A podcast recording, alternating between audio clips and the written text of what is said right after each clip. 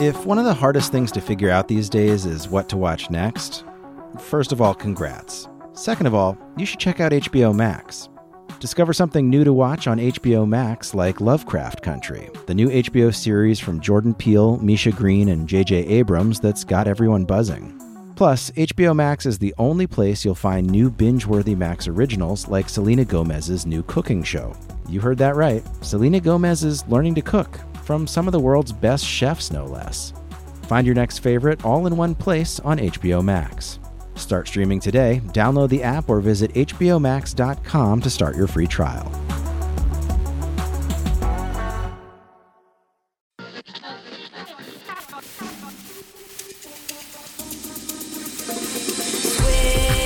Switched On Pop. Welcome to Switched On Pop. I'm songwriter Charlie Harding. And I'm musicologist Nate Sloan. Nate, Madonna's fourteenth album, Madam X, recently came out, and it was inspired by her move to Portugal. And it made me think that we've been neglecting an essential piece in all of our musical analysis. Okay, I'm on the edge of my seat. What would that be? Space. We don't talk about space enough. The final frontier.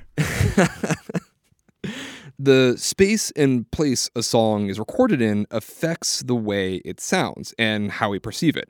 So when a song is recorded in studio, producers use production effects to create a sense of place. Today, we're talking about the way space, whether it's an actual space or production effects, shapes a song's mood and sound.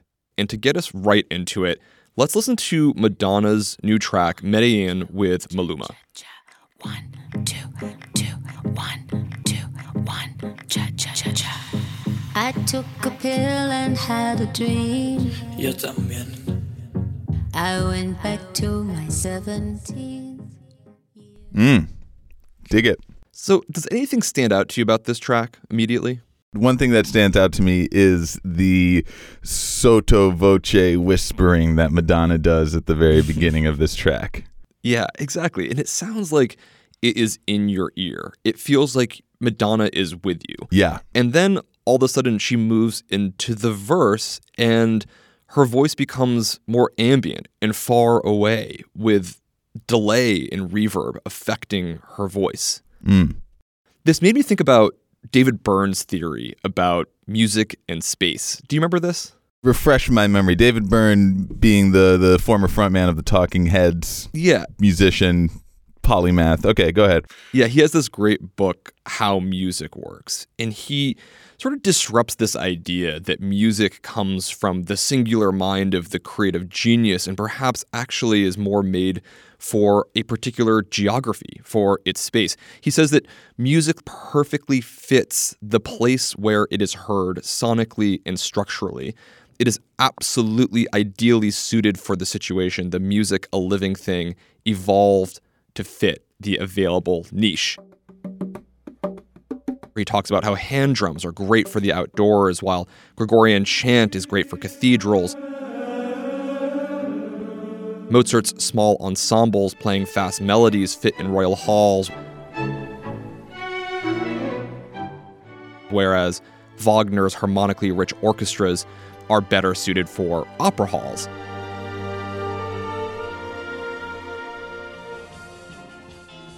He even brings it into his own world and says, you know, those fast punk style guitars that he was playing at C B G B's are made for those tight walls where all of the thick distortion in the guitars just perfectly embodies the angst of that space.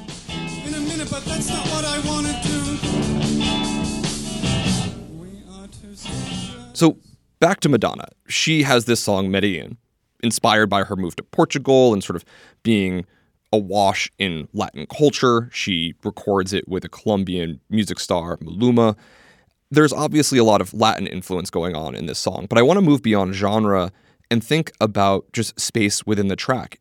How can space locate us within a song visually or like in a three D-like way? Mm. How can it inspire creativity or even bring us to a specific location? And we're going to do this through a couple of case studies. First, we're going to listen to Madonna and get a bit of background on, on how does space work in music. And then I speak with Stephen Puth about his song Look Away. We're going to listen to uh, a really interesting creative use of space. And finally, we're going to move out into the streets of uh, actually a number of countries around the world. We're going to talk to an amazing organization called Street Sounds, which records music in different spaces all around the globe. Right on. All right. I'm ready for this uh, adventure through space and time. To kick us off, I want to give a bit of background about what is space in a recording studio, because there's this very artificial thing that happens. We we go into a perfectly, you know, sort of silent, perfect space that allows us to then manipulate the sound of a voice or instrument and put it in a space that is perhaps unnatural, not the actual place that it was recorded in. Mm. And sound engineers have all sorts of tricky ways of doing this. The easiest would be to change the volume of a song. If you decrease the volume, it sounds as if something is fading off into the distance. You can also, to give a sense of three D-ness, you can pan a voice or an instrument from left and then to right and place it within the stereo field. Another fun thing you can do is you can filter off all of the high end of a sound, which will make it sound as if it's coming through another room, all of the high frequencies being blocked by a door or a wall. But some of the most fun things you can do is adding reverb. This is how you create the sense of actually being in a space. Every space has a sound. The way in which all of the frequencies of that sound bounce around the room and come back to you. So you could take my voice, for example, and you could put it in a room by using a reverb effect. Or you could put it in a larger hall, in a giant cathedral, or even inside a reverberating giant metal plate. It's even possible to create entirely unrealistic, made-up sci-fi-like spaces that could never exist in reality. Ooh, can we do one of those for my voice? Yes, would you like to say something nice into the uh, reverberated sci-fi world? To infinity and beyond. We just saw Toy Story four last week. Okay, sorry, please continue, Charles. And finally, one of my favorite things you can do to really play with the sound and give it a sense of space is to add a delay. This will make a sound echo, like it's in a giant cavern, and repeat over and over.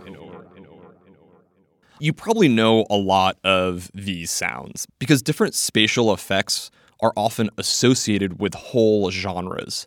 We're going to come back to Madonna in just a second, but first I just want to give you a sense of the way in which we perceive the timbre of space can be actually connected to a particular era or genre. Check out this song. I bet you've heard it before. Well, since my baby left me, well, I found a new place to dwell. Well, it's down at the end of Lonely Street, that heartbreak hotel where I'll be. I'll be just so lonely, baby. Well, I'm so lonely. That's Elvis Presley's Heartbreak Hotel.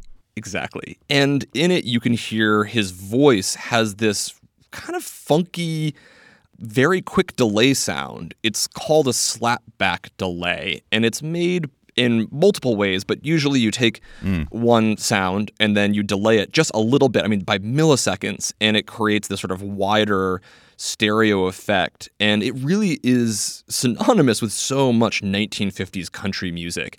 In this case, they actually made the delay by taking a speaker, putting it in a hallway with a microphone at the end of other end of the hallway, and playing Elvis's voice through that speaker down into the other microphone to create a delay in the signal.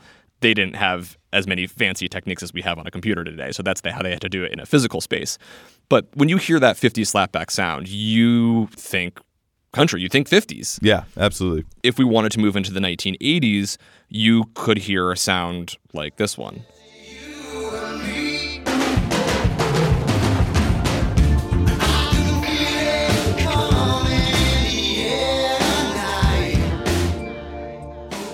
Mm. Phil Collins. That drum sound they call a gated reverb is one of those impossible to create sounds in a normal environment. Um, it's a really big reverberating sound that is quickly cut off in an unnatural way. Hmm. And when we hear it, we immediately think nineteen eighties. Oh, yeah. The sound of the gated reverb isn't so much about putting us in a place, almost as it is about putting us in an era. Right, right. Lastly, I want to play you one of my favorite spatial effects that became, in many ways, the sound of nineties and aughts dance music.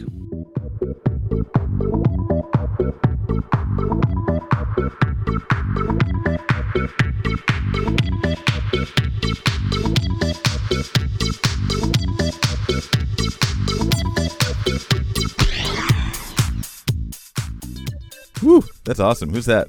That's Daft Punk's Around the World. Oh, of course. Yeah, yeah, yeah. yeah, I know that. Everyone, I knew that. I knew that's okay. Please continue. And what's happening here is that there is a very simple cutoff on the higher frequencies that are all rolled off, and then slowly those higher frequencies enter back into the space. And this is using what you call a filter. It gradually increases, very much like the the sound of listening to music behind a door, like you're not in the music club yet, and then the door mm. opens and you walk into the club. I feel like you're taking an elevator up into the center of the club. Yeah. That, you know, and then you, or like a platform, you know, that like slowly comes up subterranean and you like hear it louder and louder, and then finally, boom, you just like plop you in the middle and you're dancing. And, but yeah, okay. Okay, so these different spatial effects actually have this whole genre and era characteristics to them, but they also transcend that. In a creative way, spatial effects are constantly used to place us within the song and are used creatively to give us a sense of location. So that I've shared with you a couple of these techniques: volume, panning, filter, reverb, delay. Now's the time in which I quiz you, Nate. Okay. This is slightly stressful. Yeah. So I promised that we would come back and listen to more Madonna. Mm. Throughout her career, she has used just brilliant production within her music. And one thing that I always pay attention to is what's going on in her voice. So I'm going to play you a handful of clips, and I want to see if you can identify what is the sound that is making the effect of her voice. Hmm. Okay. You know these songs. Now you have to figure out, do you know what's happening to the sound of Madonna? Oh, is it going to be one of the techniques we just discussed? It's going to be all of them. Oh, okay. Ready. All right. And just to increase the difficulty, I'll also ask you to I D the track. I hate you. Okay, go ahead. Life is a mystery. Everyone must stand alone. I hear you call my name, and it feels like home. Name that song, name that effect. Okay, that the song is um, l- A Little Prayer. I don't know what the title of it is. Oh, it's embarrassing. When I Call Your Name. Like a Prayer.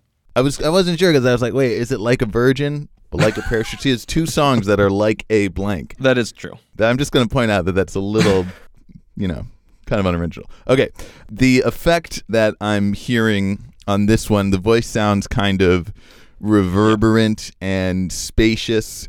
And this is like an eighties track, so is there some kind of eighties plate reverb or, or something on her voice here? You know, I haven't gone as far to identify the style of reverb, but I would assume that it is... Oh, Charlie hasn't identified. Wow, okay. I would assume that this is some kind of hall reverb, because I think here that she's singing Like a Prayer, perhaps in a cathedral, it tries to put us within the idea of... these religious overtones. Yeah, that's cool. Exactly. Okay, I'm going to reluctantly give you points on that one. Fair enough. All right, song number two.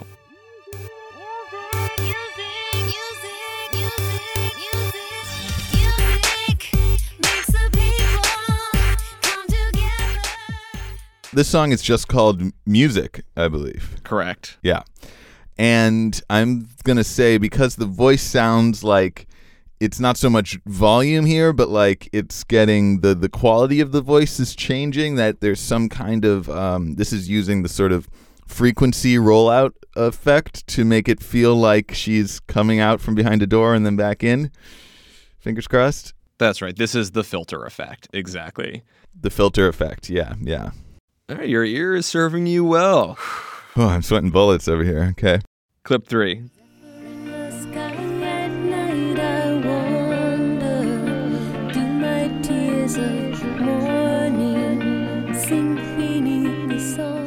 That's not a, I've never heard, no one's ever heard that song. That's, you just recorded that.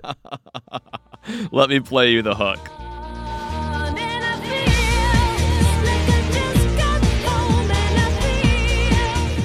Oh,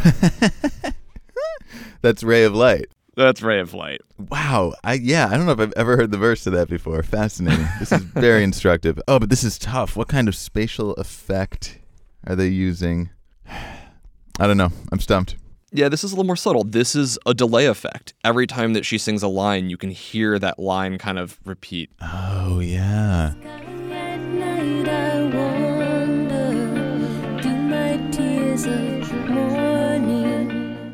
Similar to the Elvis slapback, but, you know, a digital version. Interesting. Except for here, I think what we're getting is that delay. We're going to hear it a number of times. It's not just a one-off delay. It's it's occurring again and again. And it, it, for me, this is kind of like the Ray of Light metaphor, ex- yeah. extending, literally the rays of light reaching out and extending. Yeah, kind of slightly mystic, perhaps. I'm I'm into it, yeah. So I'm going to give you actually just negative one points on that, which I think just sets you back to one point total. No, two Two points. No, no, no, no, no. You lost a point. You didn't not. You didn't not get that point. You lost a point for misidentifying. Right, but I had Like a Prayer, and then music, music, and I'm saying you just lost music. Yeah, you're right. You're right. Okay, I'm bad at math. I have one point. All right, let's move on to one of my favorite Madonna songs, and I'll give you an opportunity to earn your points back if you can identify the other musical technique happening in this track. Take a bow. The night is over, this masquerade is getting older. Lights are low, the curtains down. Oh, man. My Madonna knowledge is failing me hard here. I don't know. I don't know the name of the song. Tell me. I'd like, I'd like to. That was really beautiful. Oh, come on here. What does she say right here? Take a bow. Take a love? Take a bow. Take a bow. Okay, I think I can't hear it very well. Take a bow. You got it. And what is the spatial effect that you're hearing? I feel like, is this another reverb effect where we're in like a big hall again? Yeah, this is just the thickest eighties reverb sound. This is actually probably one of those digital reverbs that is doing things that are even slightly unnatural. I love this sound. It is the sound of my youth. Mm. I was going to give you some extra bonus points here.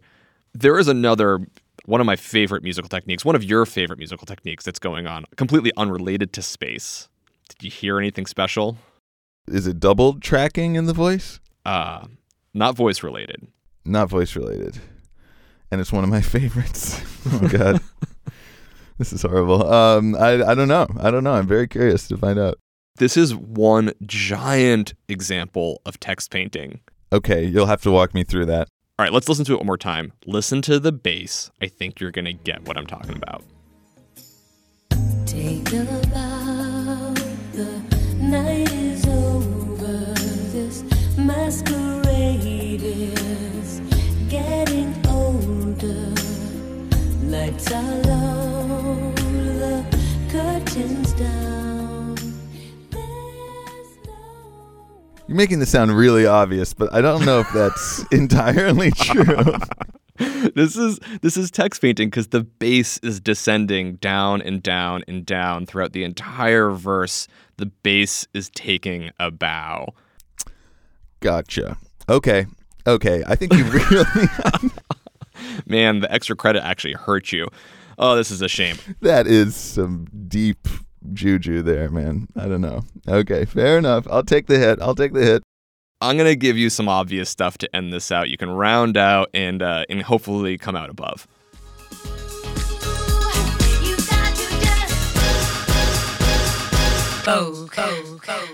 Ooh, this is um, Vogue. Yes. And the effect we're hearing there is...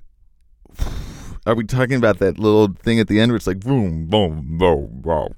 That exactly. Okay. I don't know what that is, but I like it. That's a delay effect. It's a delay effect plus a filter, maybe? Yeah. So a delay effect often can change on each repeat. What you hear will be modulated in some way. So in this mm. case, we're actually losing some of the low end on each repeat. Yeah. So just as I suspected, delay plus filtering. Yeah. And if you listen to the very beginning of the song, I'll give you one last opportunity. What are you looking at? There's delay there. And there's volume, too, actually, because she's speaking, but it's very loud. So they've clearly upped the volume there at that moment to bring it closer to your ear. This is actually maybe perhaps fairly challenging. This is probably a combination of like a slapback delay type thing from like we heard in Elvis, uh, but there's definitely some reverb on here as well, which is to say all these different effects will get used in various combinations. The changing of volume, moving things from left to right, filtering things out, adding reverb, adding delay. Mm. These are all creative tools that are used to give us a sense of space. And what I want to do is move to a really fun case study about this. I spoke with songwriter Stephen Puth about his new song, Look Away, that he wrote and produced with his brother, Charlie Puth. And I think what we're going to find here is that space can be an essential component to musical storytelling. We'll check that out after a quick break. Searching for what to stream next? H B O Max is where all of H B O meets the greatest collection of movies, shows, and Max originals for everyone in the family. Discover something fresh to watch with new H B O series like Lovecraft Country from Jordan Peele, Misha Green, and J J. Abrams, or The Undoing, starring Nicole Kidman and Hugh Grant. You can also jump into a new Max original like Selena Gomez's new cooking show, Selena and Chef, or The Flight Attendant, a dark new comedic thriller starring Kaley Cuoco. Ridley Scott's even producing a new series called Raised by Wolves. Whether you want to rewatch classic favorites or finally get into that show your friends have recommended a thousand times, H B O Max has something for everyone. Start streaming today and find your next favorite. Download the app or visit H B O Max dot com to start your free trial. Support for this podcast comes from the I T experts at C D W, people who get it. At C D W, we get the future workplace works differently. Today's my first day back. Almost forgot what floor we were on. Understandable. But with modern health and safety technology orchestrated by C D W, the future can work better. Technology like thermal screening and occupancy tracking enables employees to walk confidently into the office. Wait, this isn't my floor. Is this even my building? Even if it's been a while. I T orchestration by C D W. People who get it. Find out more at C D W dot com slash future of work. Hey guys, this is Stephen Puth. I was looking at you the other day, the other day. You used to look in my eyes, now you look away. You used to look in my eyes, now you look away. Where did this song come from? What's its premise? So the premise was actually the acoustic guitar for the beginning. And it was an iPhone recording. So Charlie had asked me to send him boom, boom, boom, boom, just on the iPhone. Slowly, fast, individually, like one by one. I didn't know why he's asked me to do this before, and I was like, okay, cool. And I just sent it to him. He chopped it up, and he pretty much left it as is. I mean, if you actually listen to the beginning of the song, like you hear, you know when you like you put the phone down when you're recording a voice memo, and it like makes that... almost type noise. That's like in the song, which is kind of nice if you listen.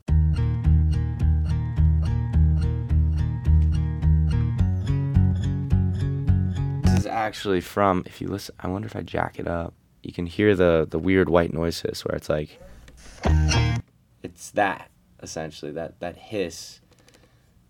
Then also when you take that with this, that's the iPhone dropping it on the ground. Putting it on this table. So that's how the song starts. It's one, two, three, and then putting the iPhone on the table. I guess a month later, that little guitar idea became this whole pretty like nicely built out production idea with a couple melody ideas down. I don't wanna think about think about you with nobody else. Nobody else. Oh, nobody else. I don't wanna jump to these jump to these conclusions, but I feel what if I what if maybe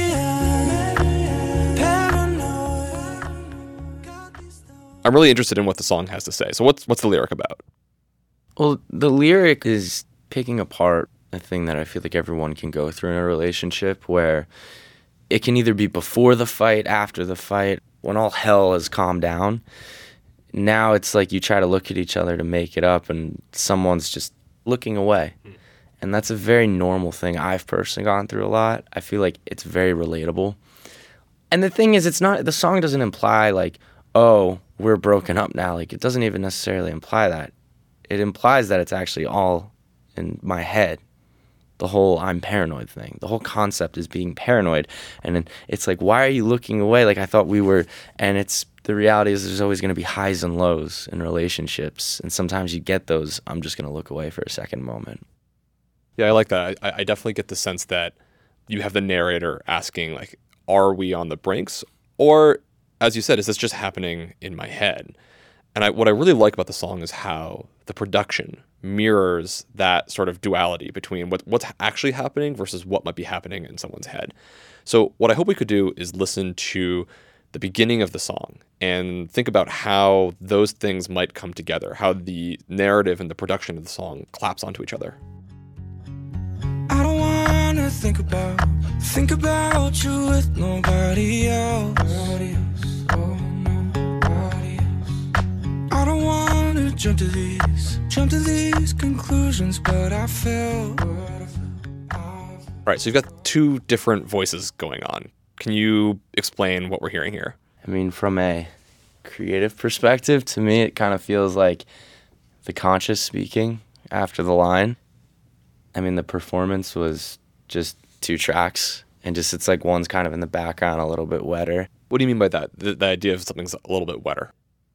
More reverb, it, like it just sounds like it's in the background more. It yeah. just sounds it's a little more verb where the, the lead is a little bit more drier. The, the I don't wanna think about think about you with nobody else, and then in the background it sounds kind of dreamy, but like a haunting dream, like a Tarantino movie. That's how this song feels to me. The intro is like it's like a Tarantino movie. Okay, so we have on one hand we have the narrator, you, singing directly, and it's dry, as you said. It's clear, it's present. And then the reverberations of what you're saying off in the distance, like in the, the subconscious, sort of reinforcing this, maybe something's off here. Yeah, that's how I interpreted it. At the moment, it was just, hey, just, just sing it as two separate parts. You'll see why. And then once it was like that, I picked up really quickly, and I thought to myself, that's a really good idea.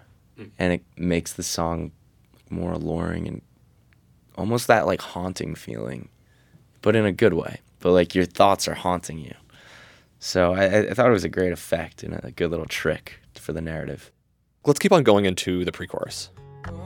Maybe I'm paranoid. Got these thoughts in my head that I can't avoid. Okay, so pre-chorus. What happens to the voices? It's still the same thing where it's the two leads going, maybe, uh, maybe I'm paranoid, paranoid. And then it just kind of says it, got these thoughts in my head. And it's like the perfect sentiment for how the voices are acting right now. It's the thoughts in your head. Here I feel like you have this, originally this very dry sound. And here the wet sound, which is sort of the subconscious, all of the thoughts in your head feel like they're starting to take over. They're surrounding what was the, the dry lead vocal. Yeah, and I think here what's kind of cool, if we play it again. That I can't avoid, no. I was looking at this in particular. Okay, that's not a crazy production trick. It's like a lot of D Js are known for doing that, reversing the vocal, leading into the big part, or to start a song sometimes. What I think's so cool about it, play it one more time. it's just kind of cool because it reminds me of, I don't know if it was the narrative of a movie and the thoughts in my head just started spinning around in my head. That would be the sound to define it. Mm. And it's just, it's the ghosts reversing. It's like, uh, cause too much, too much stuff's going on. And then what's really nice is it obviously makes everything feel more verbed out and swelling. And then it just gets super dry.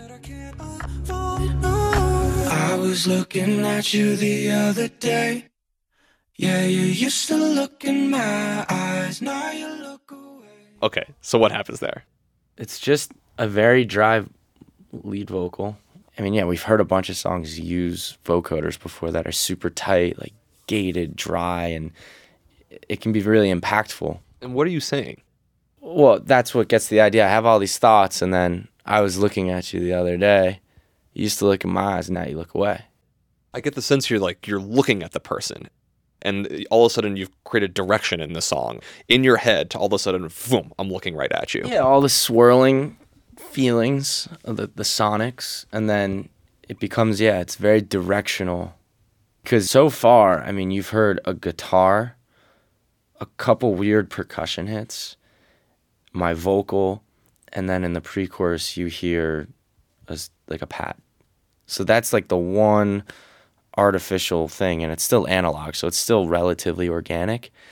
And I feel like the vocoder, like the pop vocoder, has played a role in more D J type songs, which is fine. It's just, I thought what makes this song really interesting is that one could say, oh, it's just doing what other songs have already done. It's like, okay, fair point, but no, because you're taking an acoustic guitar, which is just always the implication is, wow, organic, stripped down.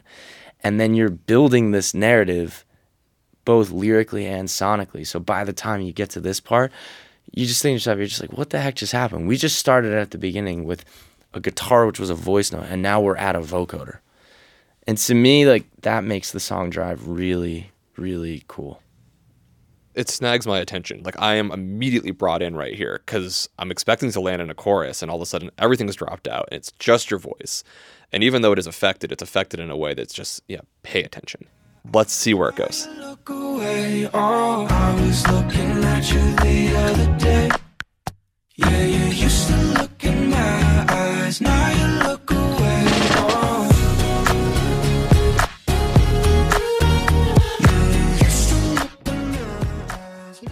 So what happens? Well, it's a double chorus. The first one's down, and then the second one just picks up. Before, there was just vocoder and vocal, and now you're having a full track building up into an instrumental post. And originally, actually, when we were writing it, we had a whole different set of lyrics. And for the longest time, I was actually still thinking of them, where the back half was what it is now, and the first half, I think it was something like, I was looking at you the other day, and when I looked at you, like, something about you changed. It was something like that. But it made more sense to be just the same thing twice. It just sounded clearer, to the point. So using it twice just seemed way more effective. And yeah, I mean, the build-ups, it's awesome. And it's still all pretty organic. I mean, it's adding more guitars, bass, even the percussion still, it's pretty organic, but it feels massive as it drops into the instrumental and it like grooves on. Not that it's a drop, but rather the instrumental's building. It's not used with these fat sounds that take up like a whole field of frequencies. When we're listening to the chorus, I get a reverberation of what we've heard in the verse, but in an amplified way, meaning we start with a vocal that feels very dry, and then as all of the backing vocals come in to surround it, things get wider and bigger, and it's almost as if, as you're going into the drop, that paranoid self-conscious comes back, and we've, we're sort of waffling from that that direct, dry space to that in-your-head, reverberant, wet space. Right, and I think what's even cooler about the actual format of the song is this is the first time you're hearing this moment, and since the beginning, I mean, biasly speaking, I've been hooked, where like as soon as the verse comes in, it makes you kind of like turn your head. You're like, whoa, what's that? And then keeps taking you through the journey. It's not like you had a little foreshadow of the melody with the intro of da na na na na na na na na. So you have no idea that's coming. So when it does, and the way it presents itself, it shocks you in the in the coolest way. Are there any other surprises that come up in the song for you? I think the ad-libs, how typically when you write a song, I don't know, when I do sessions at least, I've noticed a lot of times people are like, oh, it's the third chorus, let's put an ad-lib track down. And some songs do do that. And what I think is really cool about this song is the the ad-libs are sprinkled out, where it's not just overwhelming, like the last chorus, here's this huge ad-lib. So like you start to hear some in the uh, second chorus. And it's just little things. I was looking at you the other day. Oh, the other day. Like just filling in a little blank space, but not too much where it's like, whoa, and it, this has suddenly changed now. After the second chorus, it goes through another four bars of the instrumental, and then it drops down. And it sounds like this. It's like wolves howling. Maybe you're so beautiful, beautiful, it makes me insecure. Mm. I just love that part because it's obviously not a full third verse, because then the song would probably be touching for a minute, uh, closer to like three thirty-four minutes. It's just a little bit, but it's the perfect bridge because there's been a melodic journey, I guess, is how I would describe it, where you don't need to hear another melody. You don't need to hear chord changes. You just give it the same way, but now it has impactful words that conclude everything you said, where you're starting to blame yourself.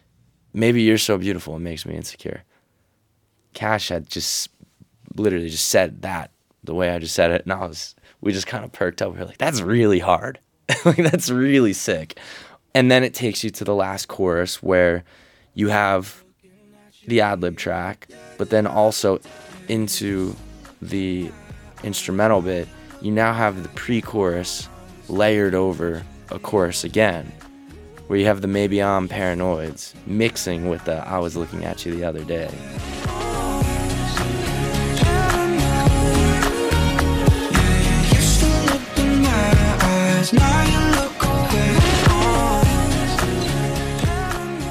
That's like an old late nineties trick that was very common. Yeah, it's definitely on some Max Martin vibe. And I guess it's the math to it. Yeah, I guess, oops, I did it again. Yeah, it's oops. Oops, I uh, uh, did it again.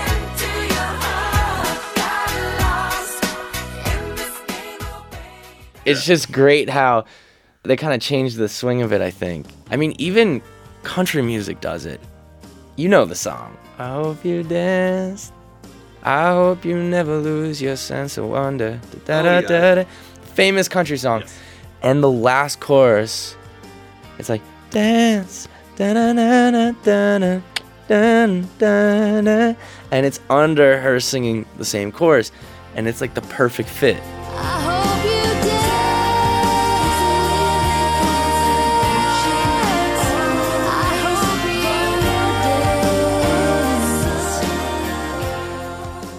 And I love when songs do that.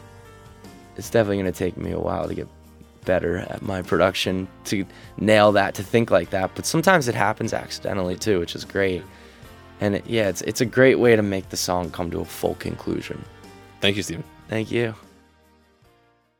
In speaking with Stephen, I really discovered that space is an essential part of storytelling, in as much as space can be used to sort of place us in an era, right? Like we talked about that sort of Phil Collins drum space effect. You know, you hear that and you're in the eighties. I really like the idea of how locating us within the song in terms of our closeness to a voice or distance from that voice can actually tell us something about the emotional state of the songwriter. Yeah, and you know, I, I appreciate this discussion because space is something we experience every time we listen to music, right? Like that is just unavoidable. Music only exists in space, even if it's in the what the musicologist Eric Clark would call the virtual space of uh, a set of speakers or headphones. Mm. And and so it's interesting, but it's also a very elusive property. You know, we talk about pitch and rhythm, and, and those are very, you know, fixed and, and easy to locate. Space is a little more you know, we don't have the same vocabulary really to to talk about how we experience music in space. So I like this kind of stab at starting to to to think about that aspect of music, the the physical, geographical, spatial aspect of it. Yeah, I, I love how you frame that. This idea that so much contemporary popular music is recorded in a sort of virtual space. Oftentimes we want to have a space which is fairly neutral or imparts just a very subtle sound into the signal of whatever it might be, whether it's a voice or an instrument. And then so much of what happens beyond that is in post-processing, creating these these virtual spaces. We go from a sort of neutral space into a virtual space. And I'm also curious, though, about what happens when we get outside of those beautiful studio spaces or perfectly baffled bedroom studio. Hmm. There are ways in which the actual location of a recording can inform the sound, style, and entire experience of music. I spoke with one of the founders of an organization called Street Sounds that sets up mobile recording studios all around the world and allows people to create music out on the street in collaboration with literally thousands of other musicians. And what results is an entirely idiosyncratic, spacious, and collaborative output that is unlike, I think, what we hear in these virtual spaces. Let's check it out.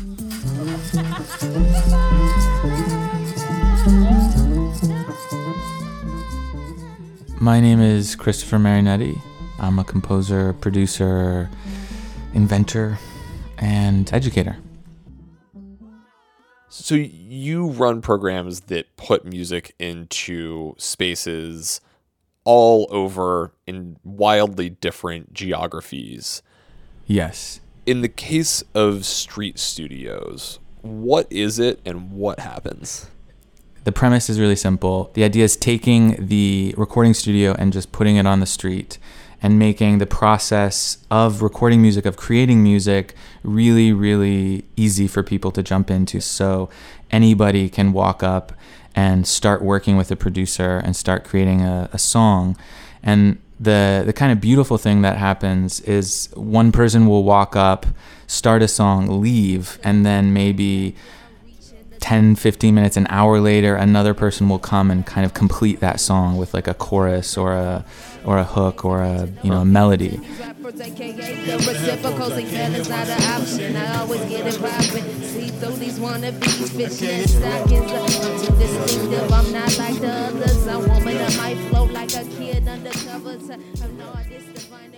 And so after the first couple times we were doing this, I started saying to people it was it was kind of like a collective unconscious of the sound, like a sonic collective unconscious, you know, Jung's idea of like collective unconscious. It, it felt like this way of making music with people across time, almost like one person would start something and then somehow someone else would, just never having met them or seen them, kind of completed this song in a really beautiful way. So, and you're not doing this just in one location at a given time? No, no. So there will be one studio happening in New York. There'll be another studio happening in, you know, Karachi. We've tried to link them before, actually, you know, linking them so that people across multiple uh, streets are trying to find a way of connecting to each other. That's kind of a dream. That's a vision of the future, I think. So each year, Street Studios runs a Make Music Day where you're recording Street Studios in multiple locations. Where did you go this year? This year we were in New York. We were in Budapest, Hungary. We were in Querétaro, Mexico. We were in Moscow, Russia. We were in Detroit, Los Angeles, uh, Stamford, Washington, D C, and I think there was, I think there might have been one other that happened in India. So walk me through what happens on Make Music Day. So at the beginning of the day, the producers collect their gear. They try to find an economized production setup, so breaking their studio down to the simplest elements. Headphones or speakers, a computer, an audio interface, a mic or two of their choosing, and maybe one or two interfaces to interact with people.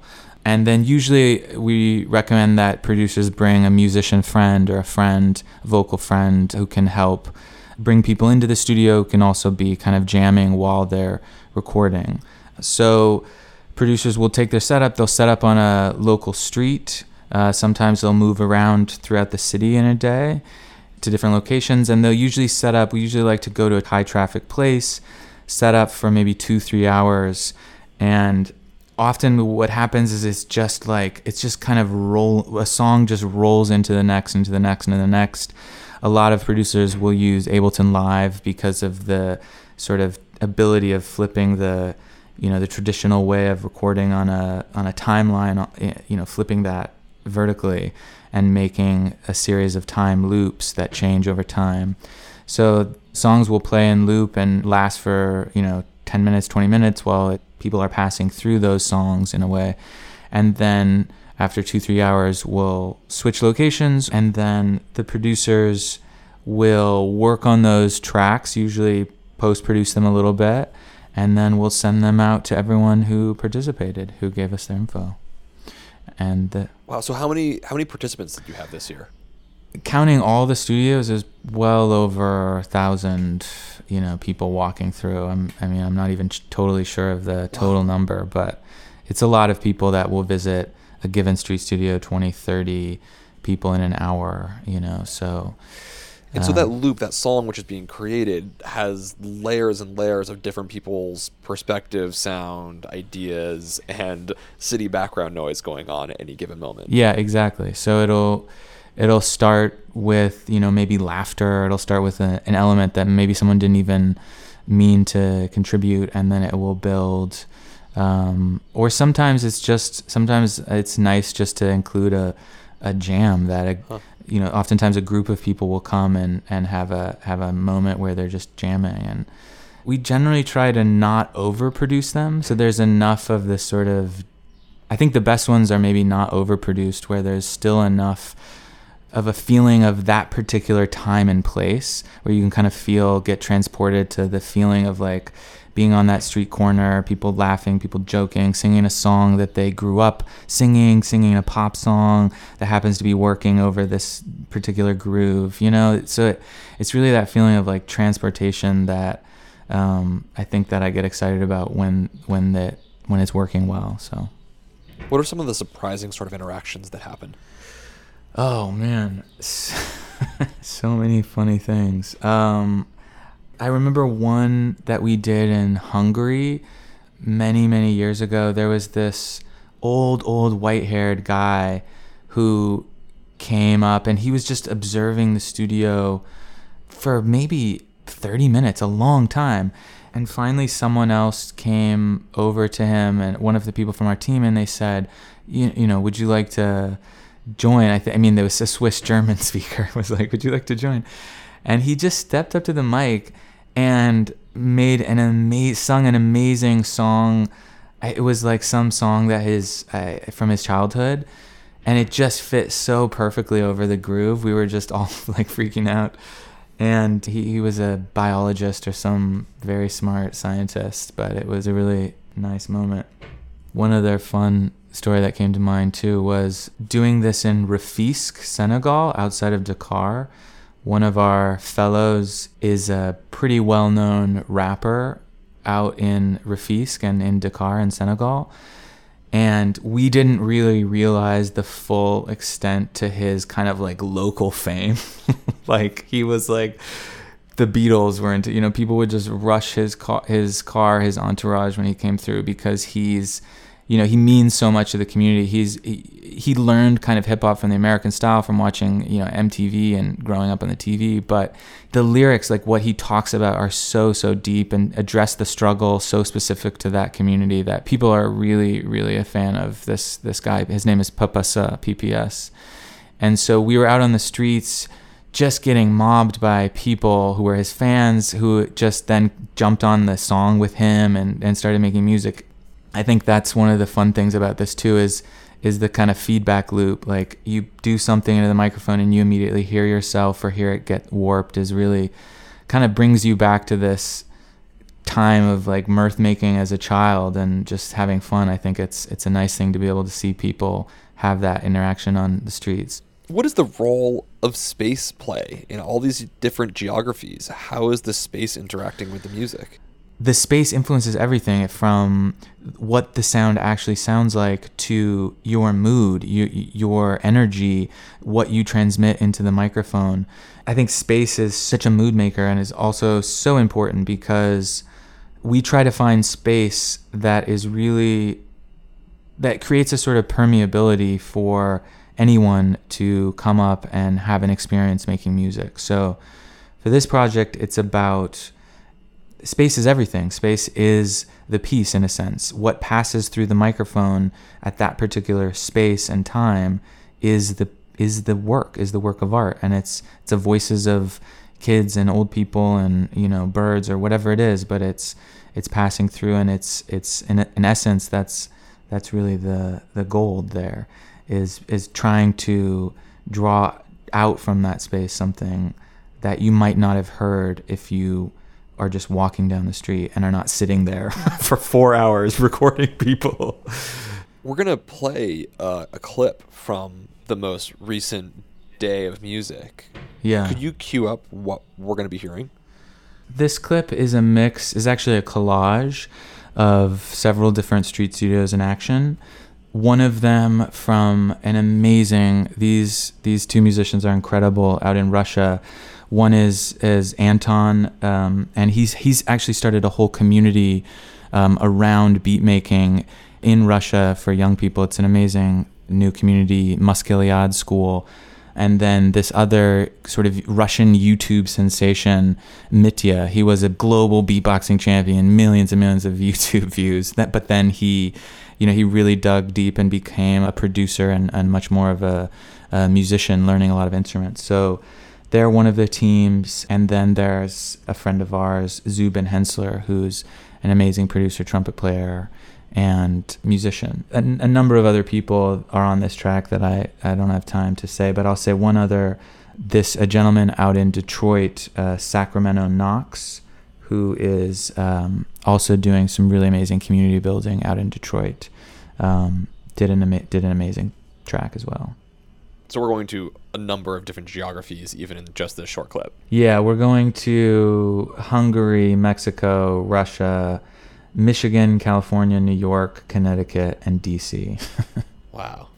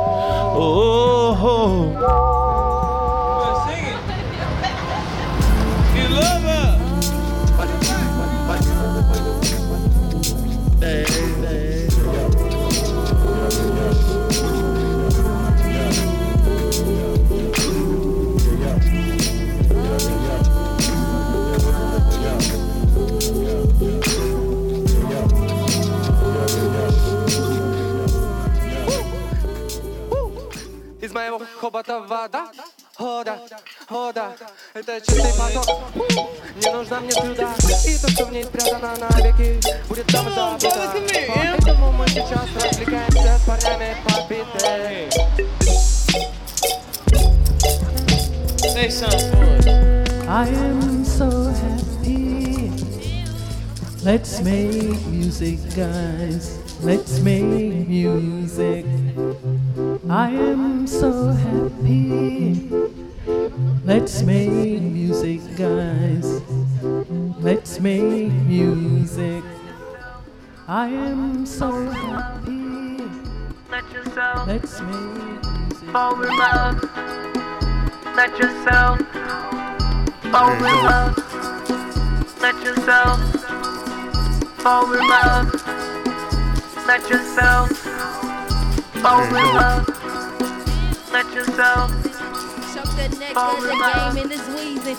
Inhale, exhale, having trouble breathing. See verse number two when I'm still on the road. Trying to rock the nation like my man J. Cole. Always getting grain, I'm eating cereal. When all my jealous cats, I'm yelling out Cheerio. Ay. whoa, I really dig this. It's almost like the drawing game Exquisite Corpse, where you uh, fold a paper into to three parts and then draw something on the top part, and the other person can't see it, then draw something on the bottom, et cetera. It it creates these compositions that aren't what you expect to hear. They're not predictable in the same way as, you know, a lot of the music we listen to is, because they're not following the same rules. They're tracking these different places and styles and melding them together. I'm I'm into this. Totally. And and space here, I think, becomes almost just sort of like a default aspect to that creative process. You are literally getting the sounds of what's happening in the street behind you. Hmm. And the location that it's recorded in informs all of the stylistic and cultural background that those artists are bringing together. And for me, this takes us back actually to that David Byrne text that I had mentioned at the top of the episode, in which music is often recorded for the space that it's made in rather than by some soul creative perfect moment just hitting someone in the head and then the music perfectly comes out. Hmm. He posits that, you know, music is made for the space Base that it's meant to, to be heard. When we were listening to Madonna, we were hearing probably more of those virtual spaces, spaces that were made up, that were done with effects in a studio, where her recording would have been, you know, dry and less affected than what it is to record your voice out on a street. Mm. And we live in this strange moment where the place that music is meant to be heard is, well, you know, it could be in a club, it might be out of a laptop speaker, but probably more and more is happening out of our earbuds. Hmm. And I th- I think it makes us question, are we listening in a virtual space or a physical space when the the actual phenomenological experience of of having earbuds puts the music directly in our head, that it's not actually happening in a room? Yeah, and you know what I love about this discussion is whether we're listening to a single Stephen Puth track or a number of different Madonna tracks, it's like a song or a num- or multiple songs can bring you from one sort of virtual space to another. And that's part of the fun of listening to music, too, is being able to be transported to these places that you couldn't visit over the course of three minutes um, in, in your physical form. It is a, as you put it, a virtual experience that we're constantly being transported into different places. And I would urge listeners to think about, as they're hearing a song, where are they? Locate yourself in that song. Are you next to the singer? Are they far away? Is there something happening off to the left or to the right? And how does that inform how you experience that music? Does it feel intimate and personal? Does it feel psychedelic and wild? Space is one of the essential ways that we have emotional relations to our music. So check it out, and if you have particular songs that you love, both you, Nate, and all of our listeners, that use space in creative ways, share them with us. We'd love to hear what you're hearing. Switched on Pop is produced by me, Charlie Harding. And me, Nate Sloan. We're mixed and edited by Brandon McFarland. Our production fellow is Megan Lubin. Our community manager is Sarah Terry. And our executive producers are Nishat Kurwa and Liz Nelson. We're a production of Vox Media. You can find more episodes of Switched on Pop at our website, switched on pop dot com, on iHeartRadio, the Apple Podcast app, Spotify, anywhere else you get podcasts. And share your creative spatial ideas with us on social media at Switched on Pop, Twitter, Instagram, all the places. We love talking with you there. This has been a lot of fun. We'll be back again in another week with another episode of Switched on Pop. We'll see you next Tuesday. And until then, thanks, thanks for, for listening. listening.